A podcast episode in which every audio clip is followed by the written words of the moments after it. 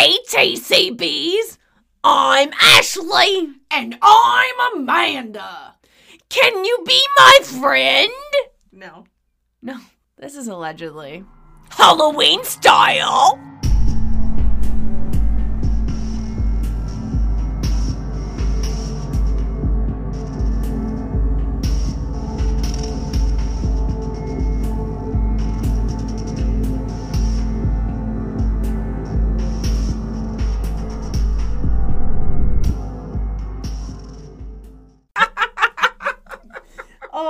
God, is this how this is gonna go? Absolutely. Absolutely. We are here. Can you guess which bathroom we're in today? It's one we've been to before. We've been to three different bathrooms. So It's- they have a one in three chance of guessing it right.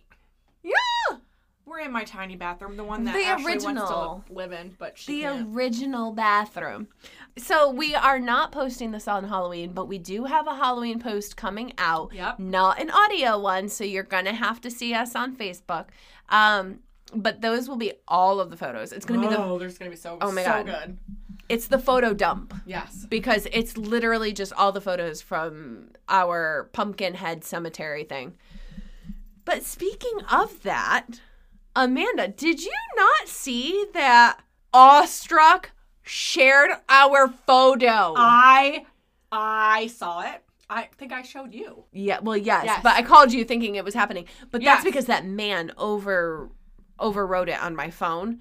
Remember when I took Oh, and I was like, "Oh, yeah. they didn't share it. It was this man." Yeah. No. he took it from them. Right. Yeah, so uh, you did show me. You're like, nope, Yes. that actually did happen. I because I lost my mind. I am so in love with Awestruck and their product that I was losing it. I was yeah, losing she it. was losing it. I was fangirling. yeah. But then they said that they were fangirling, and I'm pretty sure they don't even know who we are, unless they looked us up. I hope they looked us up. Oh, I love Awestruck. I also love that Awestruck is literally only 30 minutes from us. Okay, because Matt was asking me where it was at, and It's in Sidney. oh, Yeah. I used to work in Sidney. It's in Sidney. Yeah. Okay. So they're a local brewery for anybody who doesn't know. Hard ciders. Oh my gosh. They do have things normally. Like we we should go sometime. I've never actually been there. I just buy it all local here. Um from like lanes down I wonder, since they shared our photo and they know who we are, if they would let us record on site. Ooh, awestruck.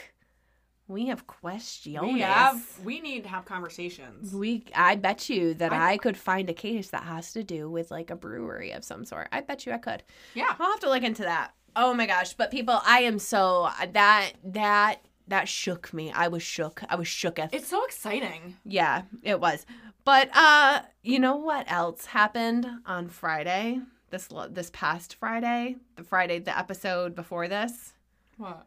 Other than other than allegedly dropping an episode, Taylor Swift dropped Oh, an yes. album. Oh my god, my world. Yes, My I know. I know you're. A It's been such a week. I I am such a. to it yet. I am.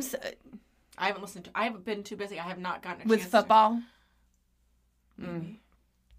No, I had a date night with my husband. Yeah, you did have that. It's been a week for me, and I'm not gonna get been. into. Yeah, I'm not gonna get into specifics about like my bedroom and stuff like that because that shit is nuts. that's for another day. But Yeah, James and I are gonna revisit that because yeah, crap was happening happening to James. yeah, yeah. So and just things happening. So that's gonna be another episode for that. But something else happened this week. One more thing before we get into Halloween. that doesn't have to do with Taylor Swift. No, or awestruck, or the presents. I didn't even tell you. Why would you not do that? Why would you do that for what? because I was it was I very rarely other than the episode itself sometimes I give you spoiler alerts about what I'm going to talk about Yeah. and I didn't and I've been I almost did in the kitchen when we were having dinner but I didn't. So, you remember the gnome, Yes.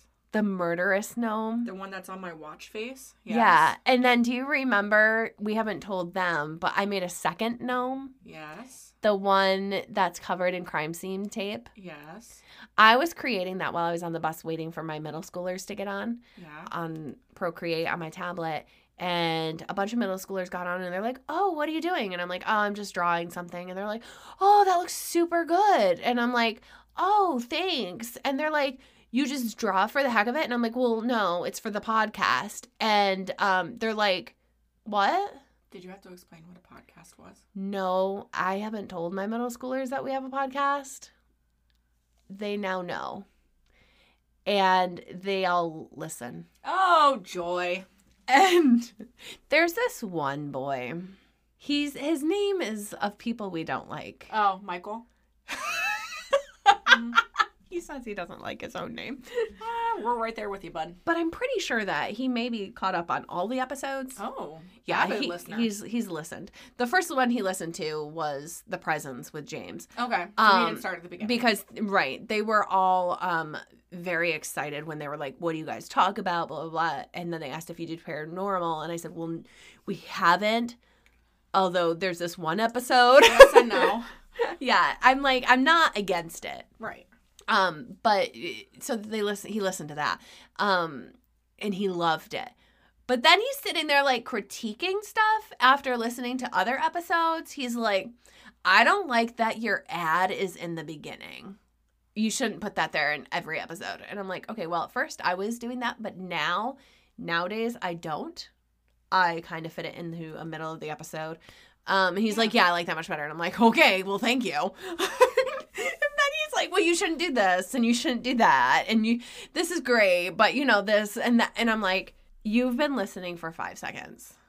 Okay. Oh, he's got a lot of. Uh, He's so he's so extra, but I need to say hi to all of my middle schoolers because they are now all listening and they all know about allegedly. And welcome to allegedly yeah, welcome, middle schoolers. welcome to the allegedly family. Beware on what you hear. They are calling me out on things I say. They're like, "You can't say that, Miss Ashley," because they call me Miss Ashley, and they're like, "You have a dirty mouth." You know, because the filter doesn't catch certain things. Do you remember such episodes where that happens? Many. She's like, uh, I don't know, episodes, real life. I was literally just gonna say, well, that's just real life. That's I just try not to talk on the bus. That's what I, I don't don't talk because I don't know what's gonna come out. You know, so I am saying things like "son of a blowtorch" and "sleeping Sally's" and you know "sheep's on ice" or "sheep eggs." You know, just anything. Sheep don't lay eggs. I know they don't. So it's uh, it's a lot. But hello, middle schoolers. Hello. Welcome, welcome, welcome. I do not think we have anything else to talk about. Do you have anything you want to talk No. about? No, you ready? That's a great story. Can we talk about murder now?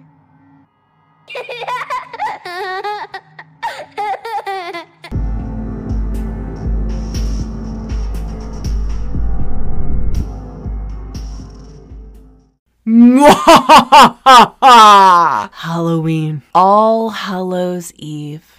According to History.com, the tradition originated with the ancient Celtic festival of Samhain. Samhain? Who's that? Yeah. So people would like light bonfires and they would wear costumes to ward off ghosts. It's it's like a it's a it's it's a festival where they used to do this. This is where Halloween came from. You didn't know that? I just knew bits and pieces. I didn't. So, know. in the 8th century, Pope Gregory III designated November 1st as a time to honor all saints. All right? okay. Okay. So for those who don't know, do not know, Samhain, I, Samhain, it means summer's end. Okay. All right. So Halloween marked the end of summer and kicked off the Celtic New Year. Celtic? Is it Celtic or Celtic? Sure. It looks like Celtic. I mean, like the Boston Celtics. Oh, that's Ryan's favorite team, but I think it's Celtic. All right. Well, Celtic. One then. of those two. fine. But I've got some fun facts for you about All Hallows Eve Day. I really love Halloween. I know you do. So, do you know anything about the jack o' lantern? No. All right. Well, that comes from the Irish legend of Stingy Jack. Should I know who Stingy Jack is? I can tell you. Okay, good. Please, please. So, legend has it that Stingy Jack invited the devil to have a drink with him. But Jack didn't want to pay for the drink, so he convinced the devil to turn himself into a coin. Instead of buying the drink, he pocketed the coin and kept it close to a silver cross in his house. This prevented the devil from taking his shape ever again. He promised to let the devil go as long as he would leave Jack alone for a year. And if Jack died, the devil wouldn't be able to claim his soul. After a year, Jack tricked the devil again to leave him alone and not claim his soul. So when Jack did die, God didn't want a conniving person in heaven, and the devil, true to his word, would not allow him into hell. Jack was sent off into night with only a burning coal to light his path. He placed the coal inside of a carved out turnip, and he's been roaming the earth ever since. So why do we use pumpkins instead of turnips? I don't know, but I really could not be like, hey kids, gather around. We're going to do our annual carving of the turnips. Yeah, true. That just doesn't. Go. I don't. Uh, turnip, turnips, enough. turnips don't get big enough, I don't think. So, how about uh, candy corn? Do you like candy corn? I love candy. Ew, are you serious? Me and Ryan go crazy. That's for it. disgusting. Mm, yeah, so good. No, I don't like candy corn. And the candy pumpkins. Do you know what it? Okay, well, then we're talking about candy corn. Okay. Do you know what it was originally called? Candy. I mean, corn of the candy. No, chicken feed. Feed for the buck box. Yeah. So it was created in the 1880s by George Renninger, who was an employee at Wunderle Candy Company in Philadelphia. Ooh, Philly. Okay. So, because corn is what used to feed chickens, the creation was called chicken feed. And the box was actually marked with a colorful rooster. I love that. Yeah. How about uh, trick or treating? Do you know anything about that? No, but I like to go. It it comes from souling, What now? quote unquote souling. You're gonna have to give me some on that because that's So it was believed that phantoms walked the earth during what we talked about in the beginning. yes. um, summer's end. So people would actually dress up in costumes in order to like repel the spirits, like repel the phantoms.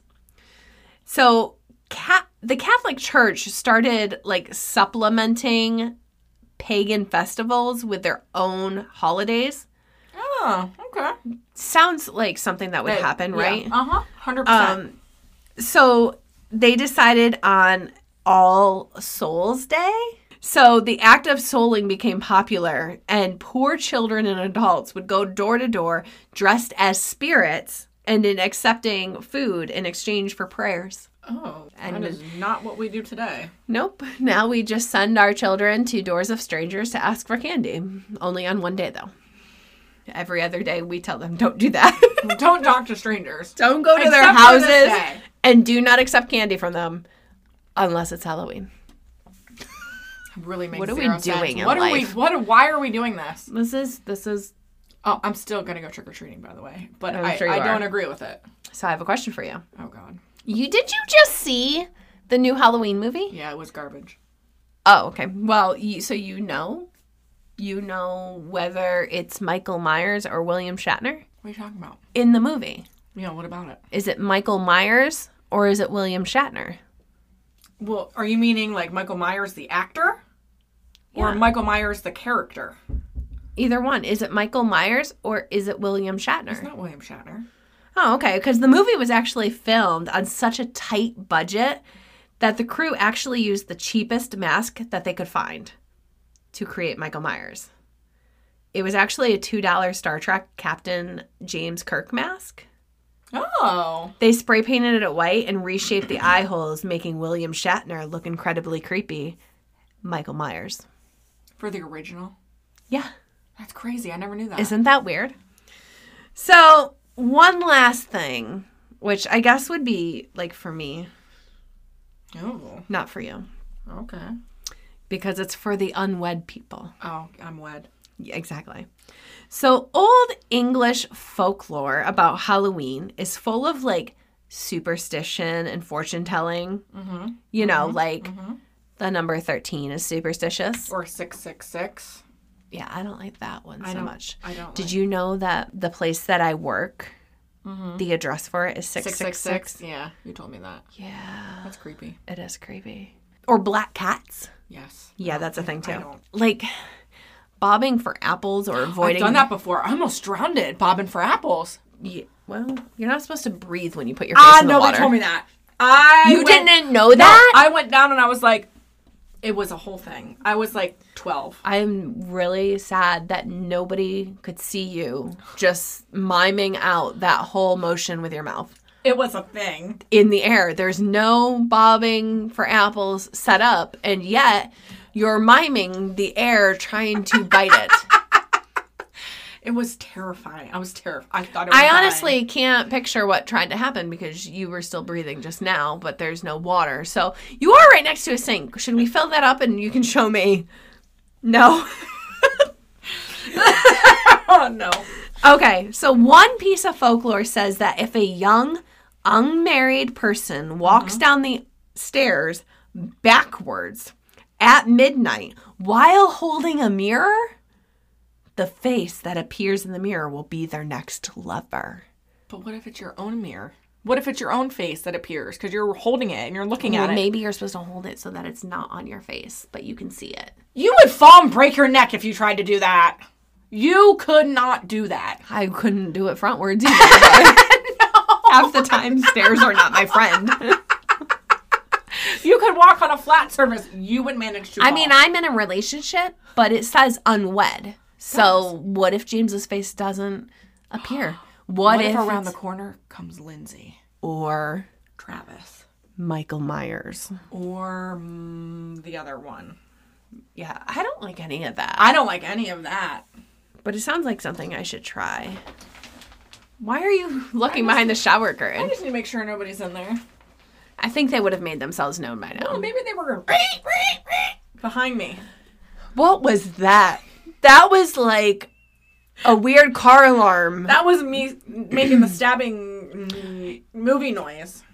So let me get this straight. When people are stabbed towards you, that's the noise? Yeah. What is that noise? I don't know. I just made it up in my head. right? Doesn't it sound like? No. Oh. I don't know what that is. I don't I've never heard that noise in my life. I, I think it's um.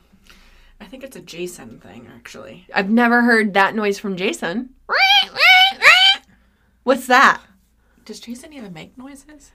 I don't think I you're think supposed to music playing, and it just sounds like. I don't think if somebody's going to try to stab you, I don't think they're going to make noises. I think the whole point is to be quiet so you don't know they're there. But once the stabbing starts, that's when the music plays. You were just whispering a whole bunch. I don't even know if the microphone heard you.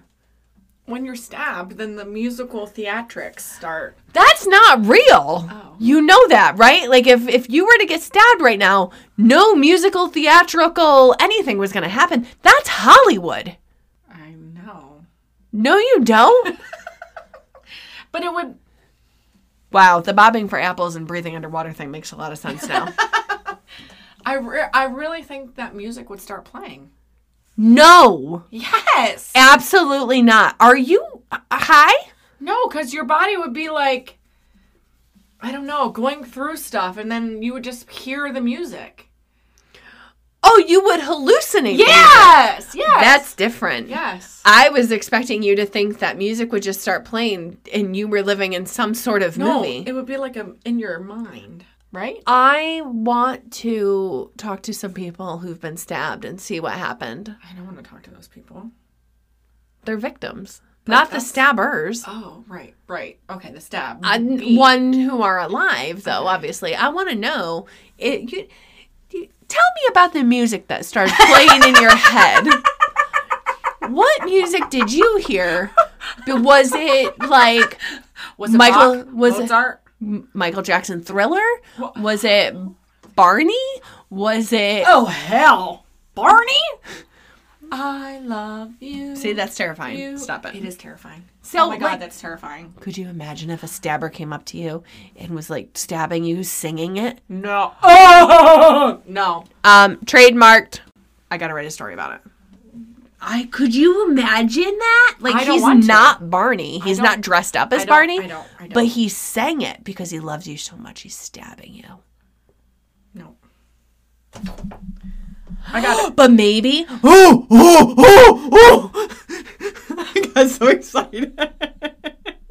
Did the music start playing in your head? no, but what if the stabber the stabber? What if he was stabbed, right? Like younger, younger him was stabbed, and that's the music started playing in his head. So now he goes around stabbing people while singing it. Because he thinks the music box in their head is broken because it's not playing that. Dun dun dun. Oh we just created a whole series here. So much has happened now. Let's get back to Halloween here. Halloween. You ready? So here in Binghamton, we never actually know what Halloween is going to bring as far as like weather. Snow, rain, Yeah. heat wave. Actually, we never know what October is going to bring. Exactly. Yeah. So I remember, like you just said, snow. It has snowed in October. Um, a lot of times it's actually hard to commit to a costume because you don't even know if it's going to be seasonally appropriate. Yep. like because you could end up with cr- like crisp fall beautiful weather or scorching summer weather Yep. or frozen winter weather or, just even soggy spring weather oh my god i think it was last year that it was raining Yep. It rained. Yep. Ugh, I, I just drove around with the car following the children Oh, I didn't. I had an umbrella and we walked. Oh well of course just like any other day you can't prepare for anything Nope. here in Binghamton. So the weather person is actually only accurate to like a certain amount. Most of the time, the prediction of the weather is wrong from like hour to hour. We had a super good day today. I will tell you that much. We did. So if you don't see, I named this episode Timothy Marc O'Bryan.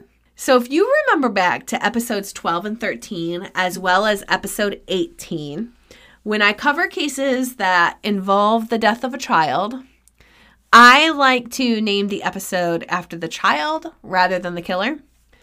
Um, unfortunately, it, sometime, I don't know when, I don't have a plan right now. Um, but when I get into some stories where there's going to be multiple children victims, I don't know what I'm going to name it then. Maybe I'll have to like make a clever name for the episode Yeah. but not that I like. Ugh, I just don't feel like I feel icky giving the title to like Yeah. the child too. killer. I, I like that you do it. so do it. yeah, I just just Yeah. know that's your warning: child death. So I decided for Halloween, let's choose a story that has to do with Halloween. Rightfully so.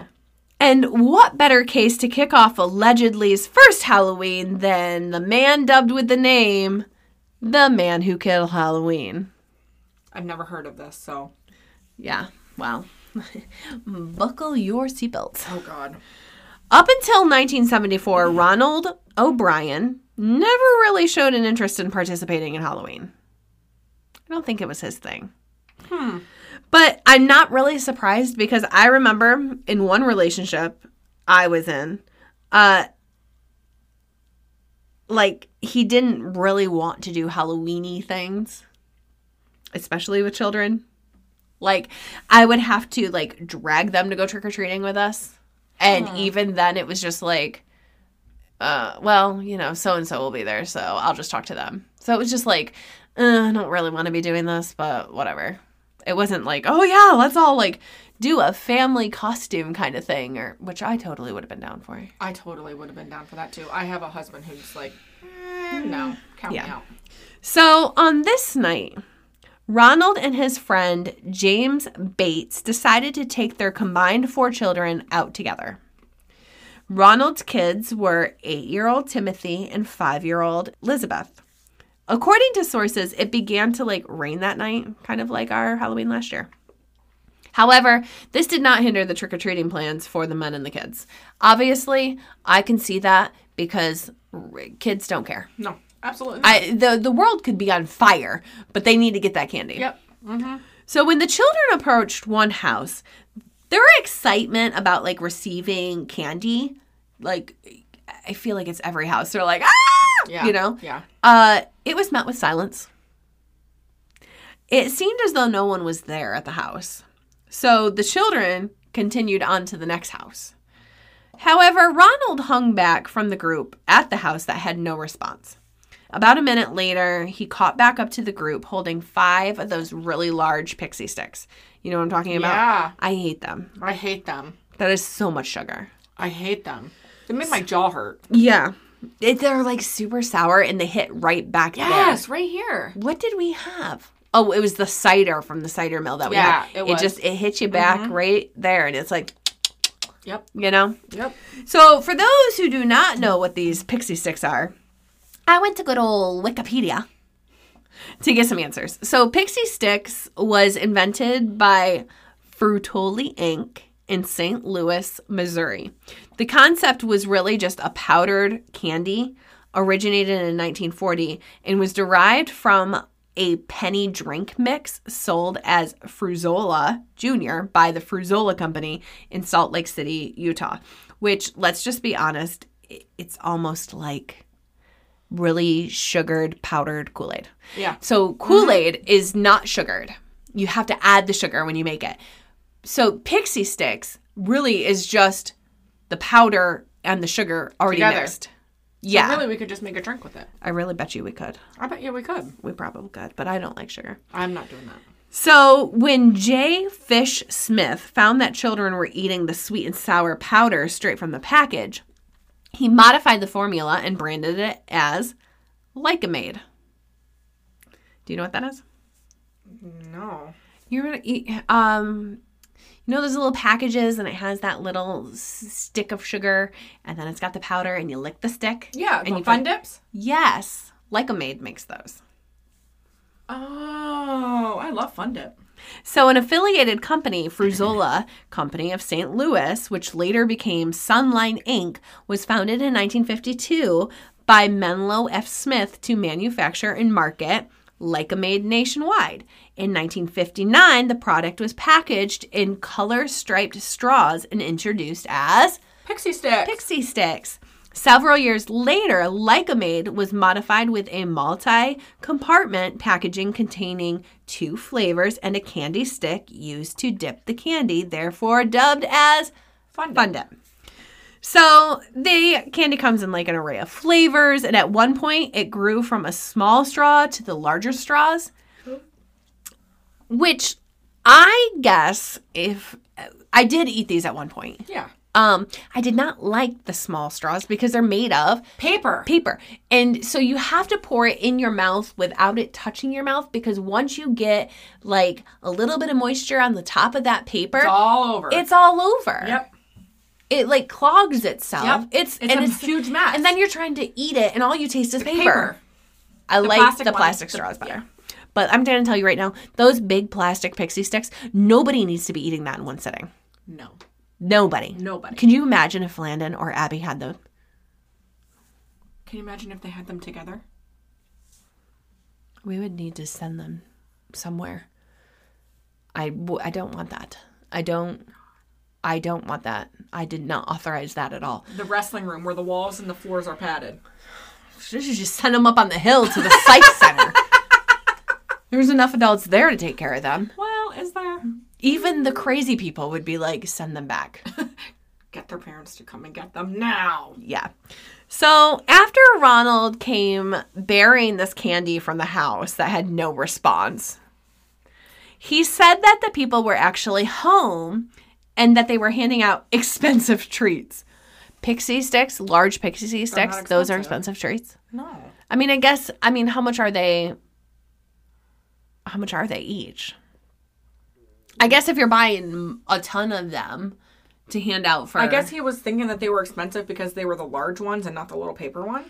Maybe they are. I mean, I've never seen a way to buy the large ones in packs. So I guess if I you're mean- buying them singly, and let's just say they're a dollar each, which I'm sure they're more, then I guess, I guess, I guess. But I guess that would be like um, people saying, "Oh, they're handing out expensive treats. They're handing out."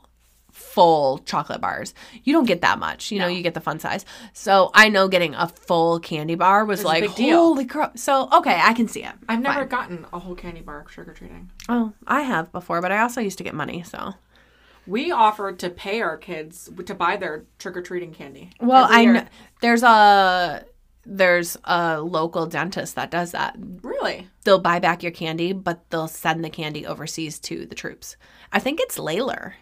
I think it's Oh, I Layler never heard Dental. that. Yeah. Yeah, we uh, Matt's family did that with him as a boy, And when he was telling me this when we got married, I thought that's amazing. I want to say that it's like a dollar per pound they'll give you or something like that. And obviously the kids aren't getting like 20 pounds. But well, I mean, ever since our kids have gone trick or treating, we always offer. We give them like three different money options, um, and they've never taken us up on it. They've always kept the candy. Wow. Yeah. You want to know what Landon does? He hides some of it and then sells it to you, No, we just we just put it all in a and then he forgets about it. and then we forget about it because I put it up where he can't get it because otherwise he'll just eat it without me knowing and we don't need that. So then he forgets about it. But when he remembers that he wants a piece, it's like bedtime and I'm like, "No, you're not going to have it now." But then he yells at me and he's like, "You never offer me candy." And I'm like, "Why, would, I, do, that?" Why would I offer you candy on purpose?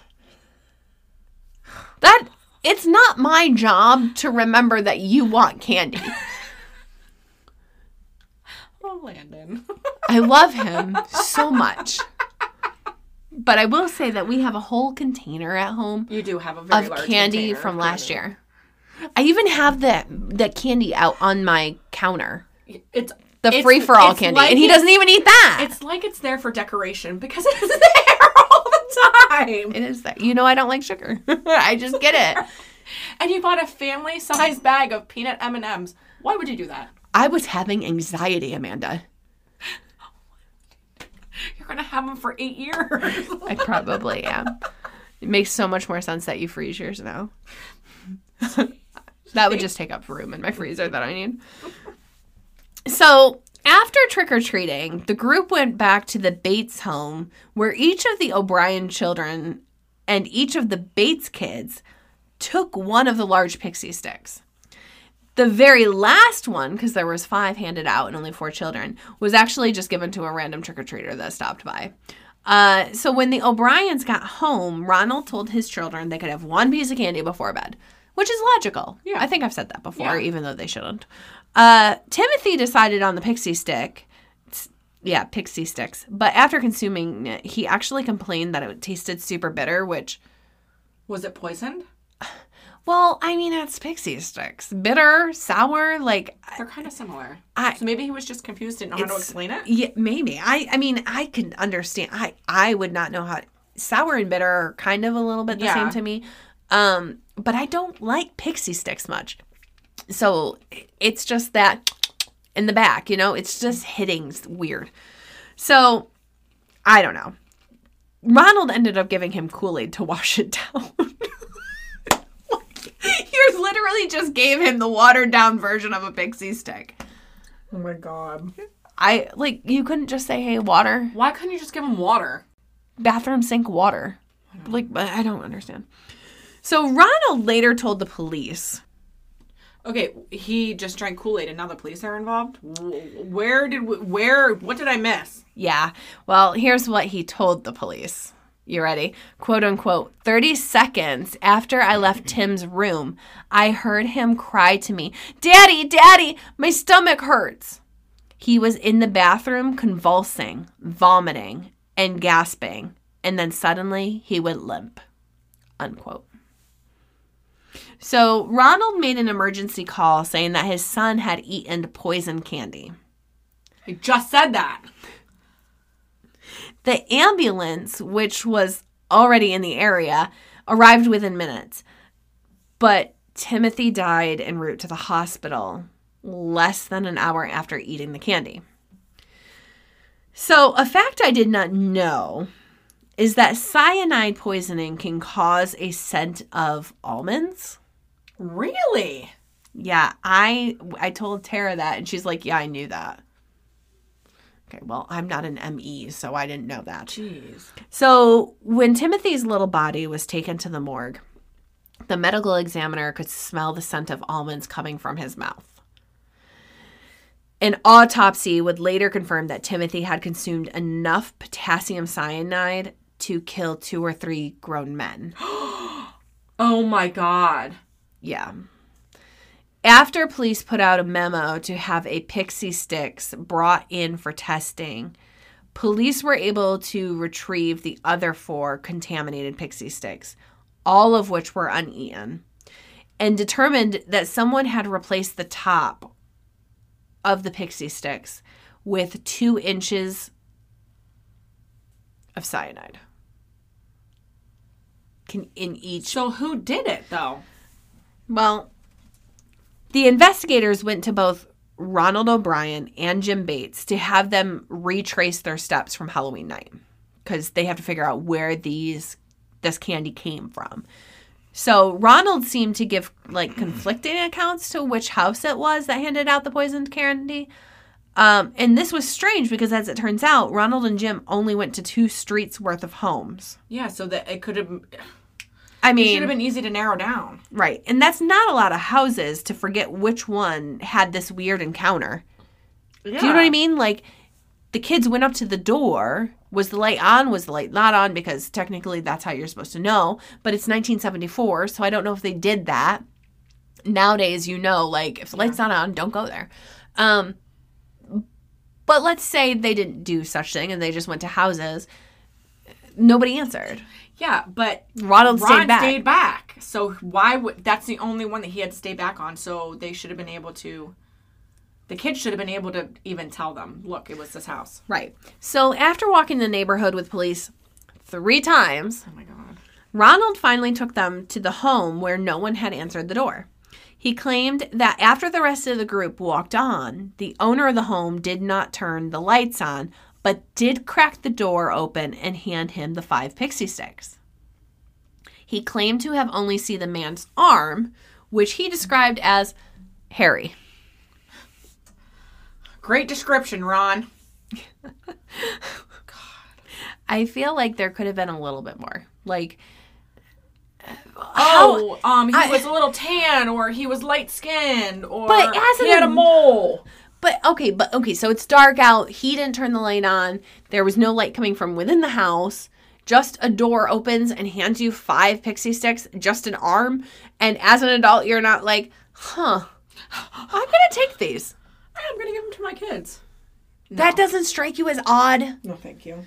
So it turned out that the home was owned by a man named Courtney Melvin. I have a brother named Courtney. I, I know you do.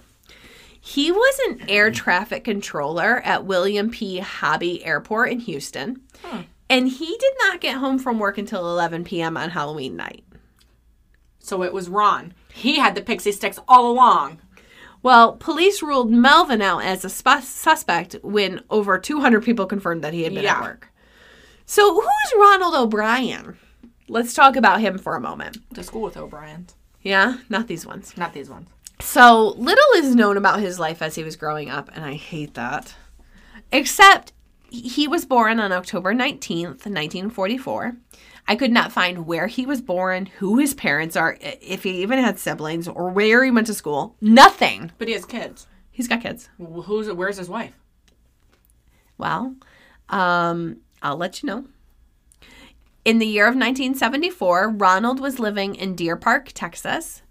Uh, and let me tell you about this quick town. Okay. All right, it is it's quick. So it's a small town living. All right. According to the United States Census Bureau, the city has a total area of 10.52 square miles. Oh yeah, that's tiny. It's tiny. In the 1950s, the town had a population of 736. Yeah, that's tiny. Yeah, yeah, that's not 736,000. That's just Seven hundred, right? Yeah, That's it's tiny. totally different. So by 2020, the number had grown though. So the number had actually grown to 34,495. oh my gosh, Can those people fit in 10 square miles? how would they do that? I don't know. So the town is surrounded by Pasadena, LaPorte, and the Houston Ship Channel. So for better better visualization, it is 20 minutes from Houston. Okay. So Ronald O'Bryan was married to. And a what now? Daynene. That's not a real name. Sure is. And together they had two children. On April 5th, 1966, Timothy was brought into the world, and then about three years later, his little sister Elizabeth joined the family. Ronald was very much a part of his local church community at Second Baptist Church. He was a deacon, he sang in the choir, and was in charge of the local bus program there. You're sound. You're describing a really somebody. You're describing somebody that's good. Yeah. So where did he go sour? Well, first of all, I wanted to know what the local bus program was at the church. In Oh, ni- it in was part of the church? Yeah, it was. Oh, I thought you meant like they had a bus in their town. No, no, no. This was church. So I tried to Google what it meant, but I couldn't find answers. So I'm assuming it meant like the church had some sort of van or bus that went around and picked people up who wanted to attend church. Oh, okay. We have that something nowadays, but in 1974, that seems like Ahead of the game. ahead of the game. Yeah. Uh, so those who knew O'Bryan, Ronald, actually consider him to be a model citizen. Sounds like everything you described sounds like tip top, man. Yeah, so actually, the pastor of Second Baptist Church, Reverend Jimmy Jones, described Ronald as quote unquote a good Christian man and an above average father. Okay. So here's what I didn't tell you. Okay. about Ronald. He seemed to have like a difficult job being employed. It seemed that over like a 10 year period, he had 21 different jobs. oh my. That is a lot. That's so many. that averages out to like two a year. That why? Well, he was fired from each one for either like negligence or fraudulent behavior. What does fraudulent behavior mean? Well, he was either not doing his job at all or he was stealing from the company. Oh. Whoa. Okay. So in the fall of 1974, he was an optician at Texas State Optical in Sharpstown, which was about 28 minutes from Deer Park. Ronald was bringing home $150 a week. What now? $150 a week. Is that good? Well, that's what I thought. I was like, holy crow, that is so low. Like, what are you living off of that for? But then I was like, oh, wait. It's 1974. 1974. So conversions tells us that in 2022, $150 would be like $901.13 a week. Oh, okay. That makes more sense. Okay, yeah. So that's good. Like Yeah. $1,000 a week. so that's a decent chunk of change. How did he become an optician? Did I'm not sure. Did you that? need, don't you need? You need credentials for that. Even in 1974. I mean, if he's got 21 jobs over the course of 10 years, I, and then one day he's like, I think I'm going to be an optician. I know about eyes. I have some. I could see. I, I I don't. Can we do that? I don't. Think we do I. I have something to tell you. Speaking of eyes Why are you so creepy? In opticians, what does your son think glasses do? Funny story. Funny story, actually. So my son has a very um, lazy eye in his left eye. His right eye is 20/20. So he he's sports maniac. So we got him contacts, so we didn't have to wear his glasses under his helmet. So he puts his contacts in. They're brand new. He put them in. He got them in, and I'm like, "All right, Ryan, you can see just as well as you can with your glasses, right?" And he goes, I can't see with my glasses.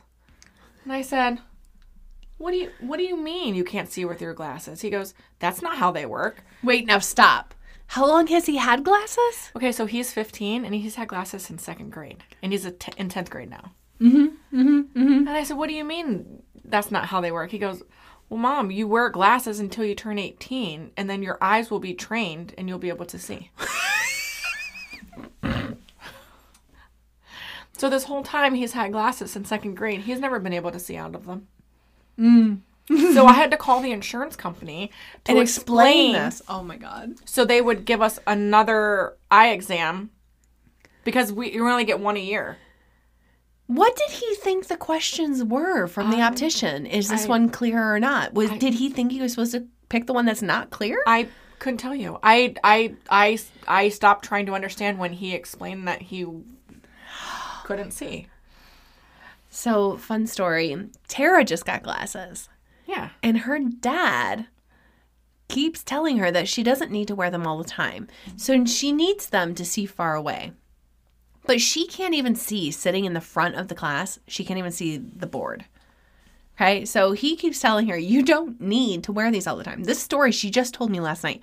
He goes, You don't need to wear them all the time, Tara. She's like, I need to wear them to see. And he's like, You can't ever see? And she goes, No, that's why I gotta get glasses. So then he goes, You're gonna ruin your eyes wearing them all the time. Is he related to Ryan? Are And they I said, That is the other end of the spectrum. I said, How is that possible that you would ruin your eyes? She literally, because my fifth, my 16 year old, I'm sorry, she's just turned 16, she's smart. So she looked at her dad and goes, These glasses are made for my eyes. They're they're made for my eyes. They're not going to ruin my eyes. That's not how that works. So I, she's like, Did if I Ryan? wore, Did I did. think- yeah. I she goes, if I wore somebody else's prescription, Right, it would right. ruin my eyes. But these ones are literally made for me. Her dad thinks that if she wears them too much, they're gonna ruin her eyes. Doesn't he work at a college? I love everything about this though. Like I just don't understand. Why is I he admit telling it, her he's that they he, are we not sure that they're Ryan and him are not related? I- well, I you know, I don't I understand. don't know. It made me scratch my head and go, huh, I don't get it. I wear mine all the time. I have to wear mine. I can't see. I mean, I can, mean, but same. it's not like It's not. clear. It's not clear. It's definitely blurry. In fact, I just had an eye exam yesterday, and well, we're recording this on Sunday. Sorry, we record like almost a week ahead of time. Um, Yeah. my left eye only got a little bit worse. My right eye stayed the same, but I'm not expecting my glasses to correct my eyes. But I'm also not expecting my glasses to make my eyes worse. no, they're just gonna help you see while you have them on.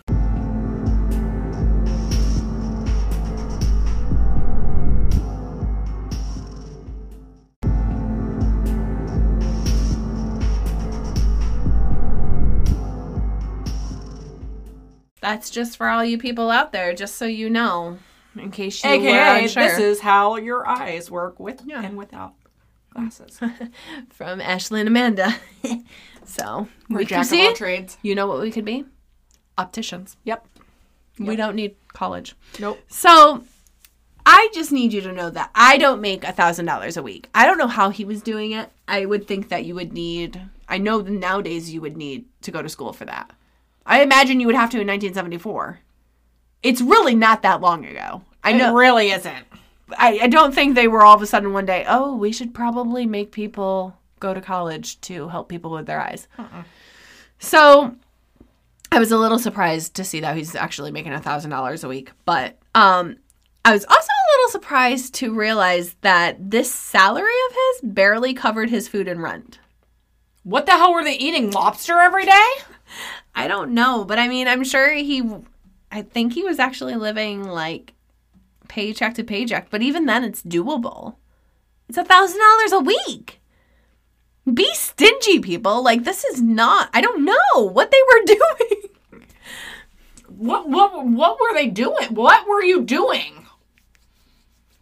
I don't know. But I will say it probably was a little harder on him because I discovered that Ronald actually had a hundred thousand dollars in debt. Oh my god. He's making a thousand dollars a week.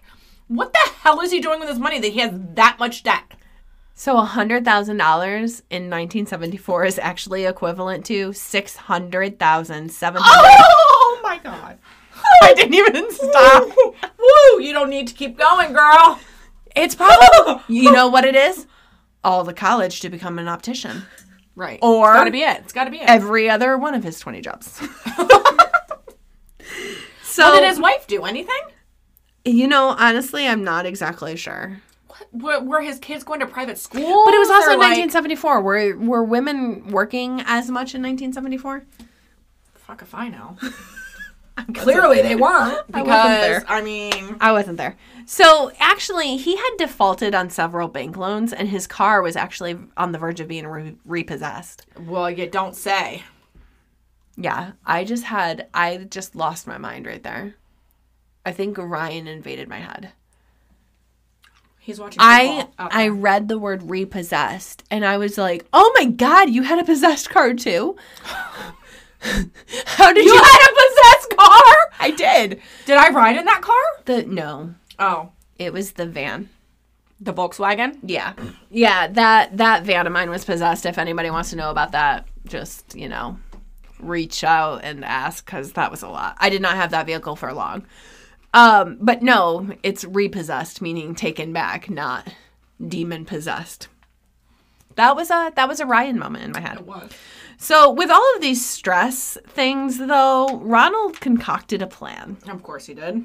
The. Pixy Stix, and then he was going to collect the insurance money. Well, he he had to fix his issues financially to live comfortably. Um, so of course, his plan was set to take place on Halloween of 1974.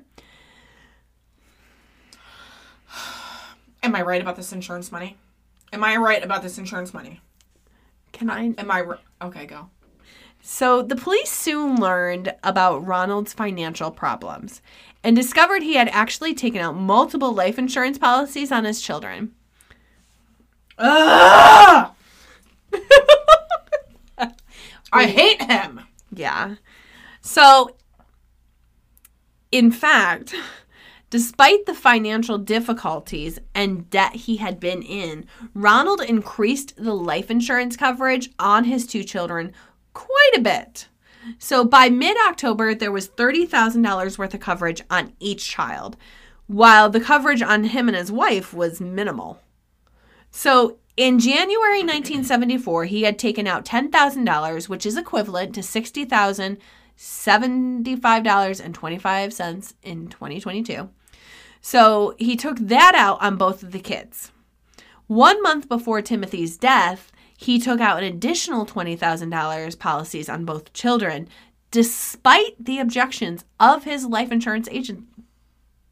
So, in the days preceding Timothy's death, he had taken out yet another $20,000 on each child. So, in the end, you ready? If this were 2022, Ronald would have stood to gain $360,451.52 if he were to collect the policies for both kids. Oh, okay. So they also found a piece of like adding machine tape. Do you know what mm-hmm. that is? Yeah. So it's one of those fancy pants calculators. Yeah, we had used those at the bank. Right, and they print out what you add. So mm-hmm. on the paper, Ronald had written down the amount of each of his bills. Ironically or not, the total came to almost the exact amount he would have collected on both of his kids if the insurance paid out. You don't say. Yeah, he got that right down to the dime, didn't he? Wonder how he did that. Hmm. So, further digging provided the police with more information. It turned out that this man, this man, this man, he had inquired with several chemical companies on where to buy cyanide and then jokingly asked how much it would take to kill a person. What a freaking How idiot. does that happen? Dee, dee, dee, dee. Hey, hi. Yeah, I was just wondering how I would acquire such a poison. Yeah, and could you tell me, like, the equation of, like, how much I would need to use to kill a certain person? that wasn't a red flag to whoever the fuck he was talking to on the phone? I mean, it would be nowadays, but It should be any days. Any any and all days. That should be a red flag. you would think so. So in September, he called a friend who worked at Arco Chemical Company, and the two of them discussed, like, the varieties and the avail- availability of cyanide. That wasn't a red flag? Oh my god. So Ronald continued to discuss cyanide among his fellow employees at Texas State Optical. Shortly before Halloween, he appeared at Curtin Matheson Scientific Company, which is a chemical outlet in Houston. When he discovered that the company had cyanide available only in large quantities, he asked the salesperson where he could obtain a smaller amount because he doesn't need a lot. So, police found a pocket knife in Ronald's home with candy residue on it, suggesting how the candy may have become contaminated. So, even though he played the part of the grieving father and maintained that he was completely innocent. After failing a polygraph, You don't say. he was arrested on November 5th, 1974, and charged with his son's murder. He was indicted on one count of capital murder and four counts of attempted murder because Yeah, he he poisoned all four. Then why did he give the fifth one out to just a random kid? Because then it could look like it came from that house and he wasn't just with the ones that were with him. And he also did he give it to his friends' kids too? Yes. He poisoned all five of them and gave he was willing to kill other three other random children. Oh, Yep. I hate him so much. So he entered a plea of not guilty on all five counts. And then his trial began in Houston on May 5th, 1975. So during the trial, a chemist who was like acquainted with Ronald testified that in summer of 1973, Ronald contacted him asking about cyanide and how much would be fatal. A chemical supply salesman also testified that Ronald had asked him how to purchase cyanide. Friends and coworkers testified in the months before Timothy's death. O'Bryan showed an unusual interest in cyanide and spoke about how much it would take to kill a person. It's almost like he didn't even try to hide it. Well, I mean, how else is he going to find this stuff out? Google didn't exist. Yeah, but a library did. Yeah, encyclopedias. Maybe he just didn't have time for that. I, how would he have time for that? He's ranging two jobs a year and stealing from those jobs. He's busy. He's also trying to make sure his car isn't possessed or repossessed or possessed again. like, he ain't got time to go to the library. True. And if he can't keep a job, like I can't guarantee he knows how to use an encyclopedia. It's not like he, I mean, anybody who's going to try to put cyanide and poison their children, why wasn't he just like putting enough in there to go, yeah, that's definitely going to kill a person? Do you know what I mean? Yeah. Like, Yeah. he didn't need to use that much. It was only two mm-hmm. inches worth. At some point, he could have been like, let me just cut this open, dump it into a bowl, mix a bunch together, half and half, and then put it in there. You know what I mean? He's an idiot. I just, he had to talk to everybody and their brother. Yeah. So, uh-huh. Yep. his sister in law and brother in law actually testified on the day of Timothy's funeral. He had spoke of using the money from Timothy's insurance policy. Shut up. I won't because he actually talked about buying items with it and taking a long vacation. Didn't you work it out that you only killed one kid? And that's not even going to take care of all your bills. Why are you going to go on vacation? So now you just killed your son for nothing? For a vacation. That wasn't in your bills? You're in debt and trying not to. You know, He seems really sad. he's not sad. He's not sad. Not even not a little sad. bit. So his wife rejected the claim that Timothy chose the Pixy Stix. Remember, he was offered candy and he said that Tim chose the pixie stick. Well, stick. That's not it. It's still Pixy Stix, but it's not pluralized. Right. It's Got a it. pixie straw. Nobody calls it that. No. So she says that Ronald had, in fact, forced him to choose the Pixy Stix. Although Ronald still claims that's not true. His defense mainly drew upon the decades old urban legend concerning a mad poisoner who hands out Halloween candy laced with poison or needles or candy apples with razor blades inserted. We still hear that today. Yeah, we do. Um, but nowadays it's a lot more. It's harder. It's like these are uh, Smarties, but Yeah. they look like Smarties, but they're actually drugs. So it's a lot harder nowadays. But these stories have actually persisted despite the fact that there are no documented instances of strangers poisoning Halloween candy. You want to know why? These day and age, this day and age, drugs are expensive. Drugs are money. They ain't giving that shit away for free. not They like ain't- the not the logical people, No. just mad people, Yeah, mad men people, people. who want to hurt people. Yeah. So, this whole case and trial actually received national attention, and later, the media that's right, the media gave him a name, not himself. Huh. You know, that's a callback to last week Yeah. with Kyle. They began calling him the Candyman. Oh my God, there's a movie. I know, I've seen it. They started calling him that. Stop it right now. Sorry. Sorry. I mean, like, seriously, Yeah, no, I got you. superstitions. I got you. I've already got possession stuff at home. I know. I got you. I got you. I you seriously. If I gain any more attachments, I'm going to cut everybody out of my life. You well, don't give me an attachment. Don't start calling the Candyman here. I love you. Stop it. On June 3rd, 1975, a jury took 46 minutes to find that he was guilty Duh. of capital murder and Yeah. four counts of attempted murder. yes. So the jury then took 71 minutes to sentence him to death by electrocution. Yes. So not long after Ronald was convicted, his wife filed for divorce. You don't say. I do say. So she later remarried, and her new husband adopted her daughter Elizabeth, which I love everything about that. Um, but at the time, men sentenced to death under Texas law were confined to the Ellis One unit near Huntsville, Texas. I did a little research on this place, of course, and found a little story I thought was interesting. Do share. Do share. So, from 1965 to 1999, Oh. the unit housed the male death row. Okay. So Houston journalist Michael Berryhill said this quote, You had the toughest convicts, and the general philosophy was you needed the toughest warden. Wallace Pack was assigned to keep the lid on Ellis.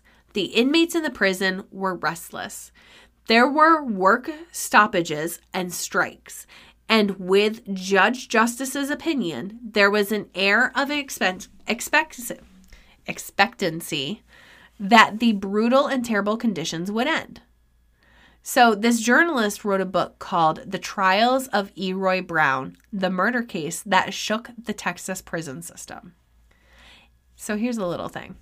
In April of 1981, Eroy Brown, a prisoner who had been convicted of armed robbery and burglary, drowned Wallace Pack, the warden. Oh my God.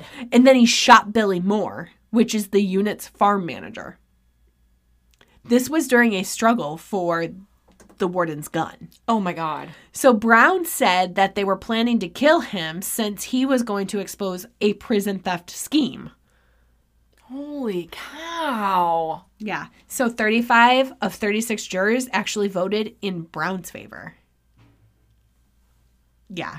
Really? Isn't that crazy? That's so crazy. yeah. There's actually a lot of stories of things that went on there, but we're going to get back to our story. Okay. Maybe someday we'll just cover that. I don't know. We'll put it in my, you know, 400 list and counting. Yeah. Uh, according to Reverend Carroll Pickett, which is a former chaplain who worked for the Texas Department of Criminal Justice, Ronald was shunned. And really? By the prisoners? Are you surprised? Child Yeah, no, killers they- and like sex offenders yeah. and things like that. Yeah. You do not want to go to prison being one of those people. Yeah. So he was also despised by his fellow death row inmates for killing his child, and he was absolutely friendless. He had zero friends, none whatsoever. The inmates reportedly petitioned to hold an organized demonstration on Ronald's execution date to express their hatred of him. Oh, geez. I can't say that I feel bad for him. No, I, I, no, No. No. No. I mean, I know I have a personal story. It's not it's not so personal to me, uh, but it is personal to me about somebody I knew that went to prison for childlike crimes. Um it did not end well for them either. So, I know for certain like you don't do that. No. You don't do that. You are the scum of the earth, even to the most hardened criminals. Yes. Like, they don't like that. So, Ronald O'Bryan's first execution date. Yeah. First? Yeah, it's like Velma all over again. Ah. It was set for August 8th, 1980. His attorney successfully petitioned for a stay of execution. A second date was scheduled for May 25th, 1982. my god. And that again was also postponed. Oh my god. Did he get did he ever die? Is he still living? God. Judge Michael McSpadden scheduled a third execution date for October 31st, 1982. Please and tell me they did it on that date. it's the eighth anniversary of the crime, and he offered to personally drive Ronald to the death chamber. the judge is like, I've got this. It's actually the first time that Texas ex- executed an inmate by lethal injection. So the Supreme Court delayed the date yet again because they wanted to give him a chance to pursue an appeal to seek a new trial. No!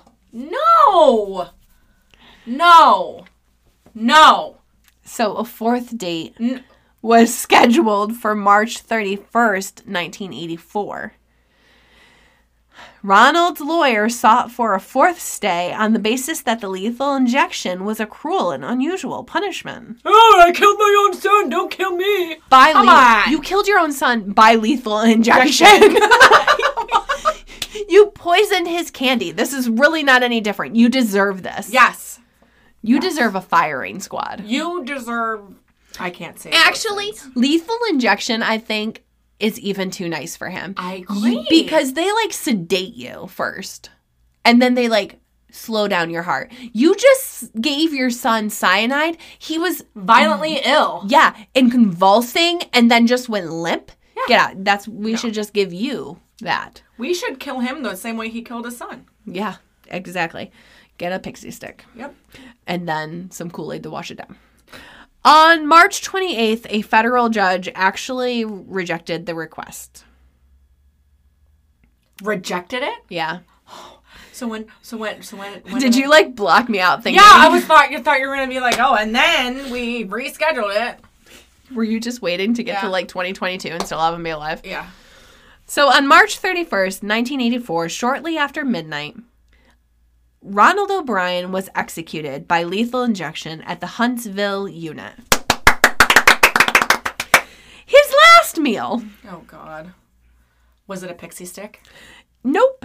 It was a T-bone steak, medium to well done, French fries and ketchup, whole kernel, whole kernel corn, whole kernel corn, sweet peas, lettuce, and tomato salad with egg and French dressing, iced tea, sweetener, saltines, Boston cream pie, and rolls. I think you forgot the kitchen sink.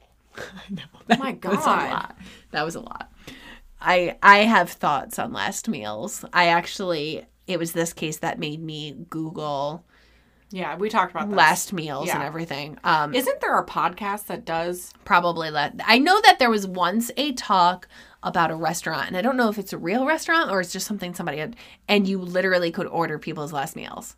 Like this one would be called Ronald O'Bryan. I don't and you would get you know what I mean? Yeah, But I did want to know, like, what would your last meal be? I I know mine. I don't know. I'd really have to think on it. I'm sure dill pickles would be in there. Uh, probably. Yeah. Mine would mainly be Thanksgiving dinner. Are you surprised? But I love. I love. With the canned cranberry sauce. Yes.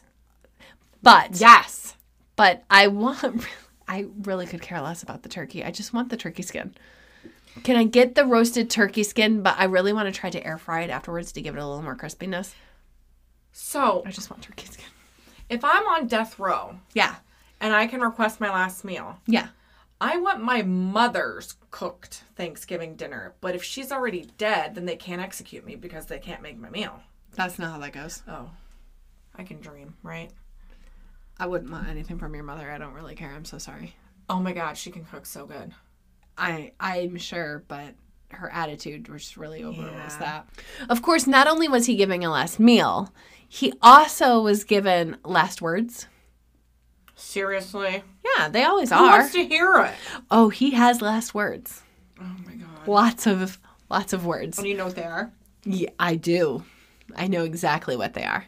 Here is Ronald O'Bryan, the man who killed his child, poisoned him to death on Halloween. Here's what he had to say, quote, "What is about to transpire in a few moments is wrong. However, we as human beings do make mistakes and errors. This execution is one of those wrongs, yet doesn't mean our whole system of justice is wrong. Therefore, I would forgive all who have taken part in any way in my death. Also, to anyone I have offended in any way during my 39 years, I pray and ask your forgiveness, just as I forgive anyone who offended me in any way. And I, Offended? Sorry. Continue. And I pray and ask God's forgiveness for all of us, respectively, as human beings. To my loved ones, I extend my undying love.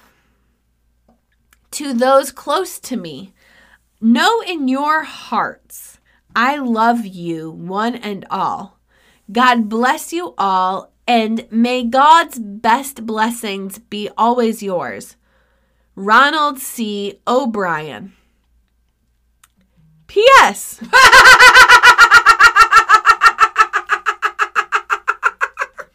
Of course there's a fucking PS. Not only is there a fucking P.S., but he literally said his name. like he was signing it. And then he said, P.S. During my time here, I have been treated well by all TDC personnel. Okay. Cool. Unquote. Cool. Thanks. Nothing about his son that he killed. He's sorry for offending anyone with the murdering of his child.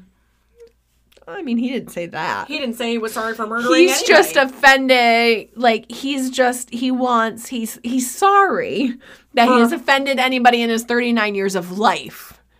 Not just what he did in 1974, but at any point during my life, from the moment I was birthed into the world until this, which he clearly thinks of as a murder, like they're murdering him because he thinks this is wrong, but apparently he did not think. He has not said sorry. As far At as I know, he never said sorry. So apparently he doesn't think what he did is wrong, but He's he thinks cuckoo in the cuckoo. Cuckoo. He's cuckoo. yeah. So that I I don't think I would have been able to hold it together. I would. Who did he tell this to? Did he like? Hear he, hear he. It's what he before makes- the needle comes into my arm. That's what it makes it sound like. I'm pretty sure that's what they do, though. I'm pretty sure it's like right there, right before they inject you. Do you have any last words? You, they used to do that before hangings, too. Do you have anything you want to say? And then people would say something. So I do think that's how they do it, right before you die, right before you die. And it's not like, here, let's go into a room. It's like anybody who's there can hear it. It's his last words. So during the execute, because it's literally like the last words and then they kill you. So during the execution, a crowd of 300 demonstrators gathered outside the prison and and cheered. They I would have been there. they yelled they yelled trick or treat. Others actually threw candy at anti-death penalty demonstrators. Good for you. I know, right? They're like, you're against the death penalty? Have a freaking Snickers. Like, do you know what I mean? like, I love everything about this. Trick or treat, motherfucker! Exactly. He killed his son! What are you talking about? Anti death penalty. The man just gave like a eulogy of his own, asking for forgiveness, but giving no sympathy about what he did for his At son. all. He wasn't sorry at Shut up! At all. Get the hell out of here. So, Timothy Marc O'Bryan, he does have a find a grave. Uh, it states that he is buried in Forest Park, Lawndale Cemetery in Houston. What I hate, what I hate is that his dad Ronald's find a grave is linked to his Ah. because his killer is also his father. So it's linked because that's his dad. And that just disgusted me. I I don't think I- they should do that. but I mean, that's how Find a Grave works. It's almost like a family tree, but that's his family tree. But I, I just I know. It's sickening. So it is actually because of this case that the push to check the kids' Halloween candy became a thing. Uh, unfortunately, even if that is something that happened before this case, it wouldn't have saved Timothy. no. Because the whole point is to send your kids trick or treating to strangers' houses, come home, and then look through the candy for anything that is like, ooh, that's not supposed to be there. Right, but You know? the stranger is not the one that poisoned him. It Right. The father is the one that did it. So this would not have saved Timothy No. at all. No. At all. Which my insides literally hurt because of that. Like, ugh, sickening. Yeah. Just It's sickening. It's sickening. It is sickening. So that is our Halloween story. trick or treat, motherfuckers. I know. That was fantastic. I don't know where that came from. you were really passionate about that. I really was. And I really want to just go get candy and like pelt it at people's heads. oh now. my god, me too. Hmm, people that I don't like, you know, just trick or treat, motherfuckers. I wasn't trying to hurt you. I was trying to gift you with a Snickers It's head. trick or treating. Fine. Not my fault that you didn't catch it. All right. Sorry, your eye got in the way, and now you have to wear a patch. Whatever. You still have the Snickers, so just eat That's it. because you ruined your eyes by wearing your glasses too much. Or you haven't worn your glasses enough so that they would fix your eyes. One or the other. Not my fault that you didn't see the candy coming, all right? I shouldn't have to announce that I'm throwing candy at you. Everybody is fine when candy is thrown at them. Watch. Caught it. See? You didn't even know. You didn't even because I'm always aware of the candy flying at me. That's what you're not aware of Ah, your surroundings. it's like you were it. born yesterday. I know. Like Jeez. that's why I'm still alive because I'm aware of my surroundings. So I know serial killer at two o'clock, candy flying at me at nine. Yeah. Okay. Exactly. exactly. I feel like it's a mom thing it's aware of your surroundings. because we can just multitask. We could just That's right. Just do it. Yeah. you know, I, I know. Nobody saw that. They can't see it. They can't well, see you. I don't trust you. You're the one breathing while bobbing for apples. I was eleven or twelve. I wasn't an adult. You're also the one that thinks there's going to be music playing in your head when you get stabbed. Well, I mean, I feel like I may not be the only one that thinks that. I feel like after this, we should video ourselves and see if we can catch candy being thrown out. Oh my god, I thought you were gonna say we should video ourselves stabbing you and seeing if music star. I really thought that's where that was gonna go. Well, this was the uh, story of Timothy Marc O'Bryan and the man who killed Halloween. And let me just say, while this was a disturbing case, and I hate this man, and I'm glad he's dead, I still love Halloween. Mm-hmm. I still. Oh, hey, Ladybug, bring us luck. Did you know that's not a ladybug? Um, what is it? Did you know there's evil ladybugs? They're like they're the ones that bite. Did you know this? I thought all ladybugs bit. no, ladybugs bite. That's not a ladybug. They're disguised as ladybugs, but it's not a ladybug. It's another one that is actually um it's it, they're mean. They're like evil ladybug twins. Funny that you're here during A true crime podcast. and on a Halloween episode in your ladybug costume. Kind of bug is it then? I can't remember. I saw an article on it, but they're all over. Yeah, Where did it go?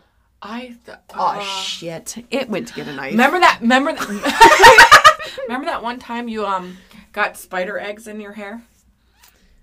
Why would you bring that up? I'm just. It wasn't. was a- it was a spider that was on my head, and I don't like spiders. So in order to get rid of it quickly, I just! Get away! Okay, it's on the wall.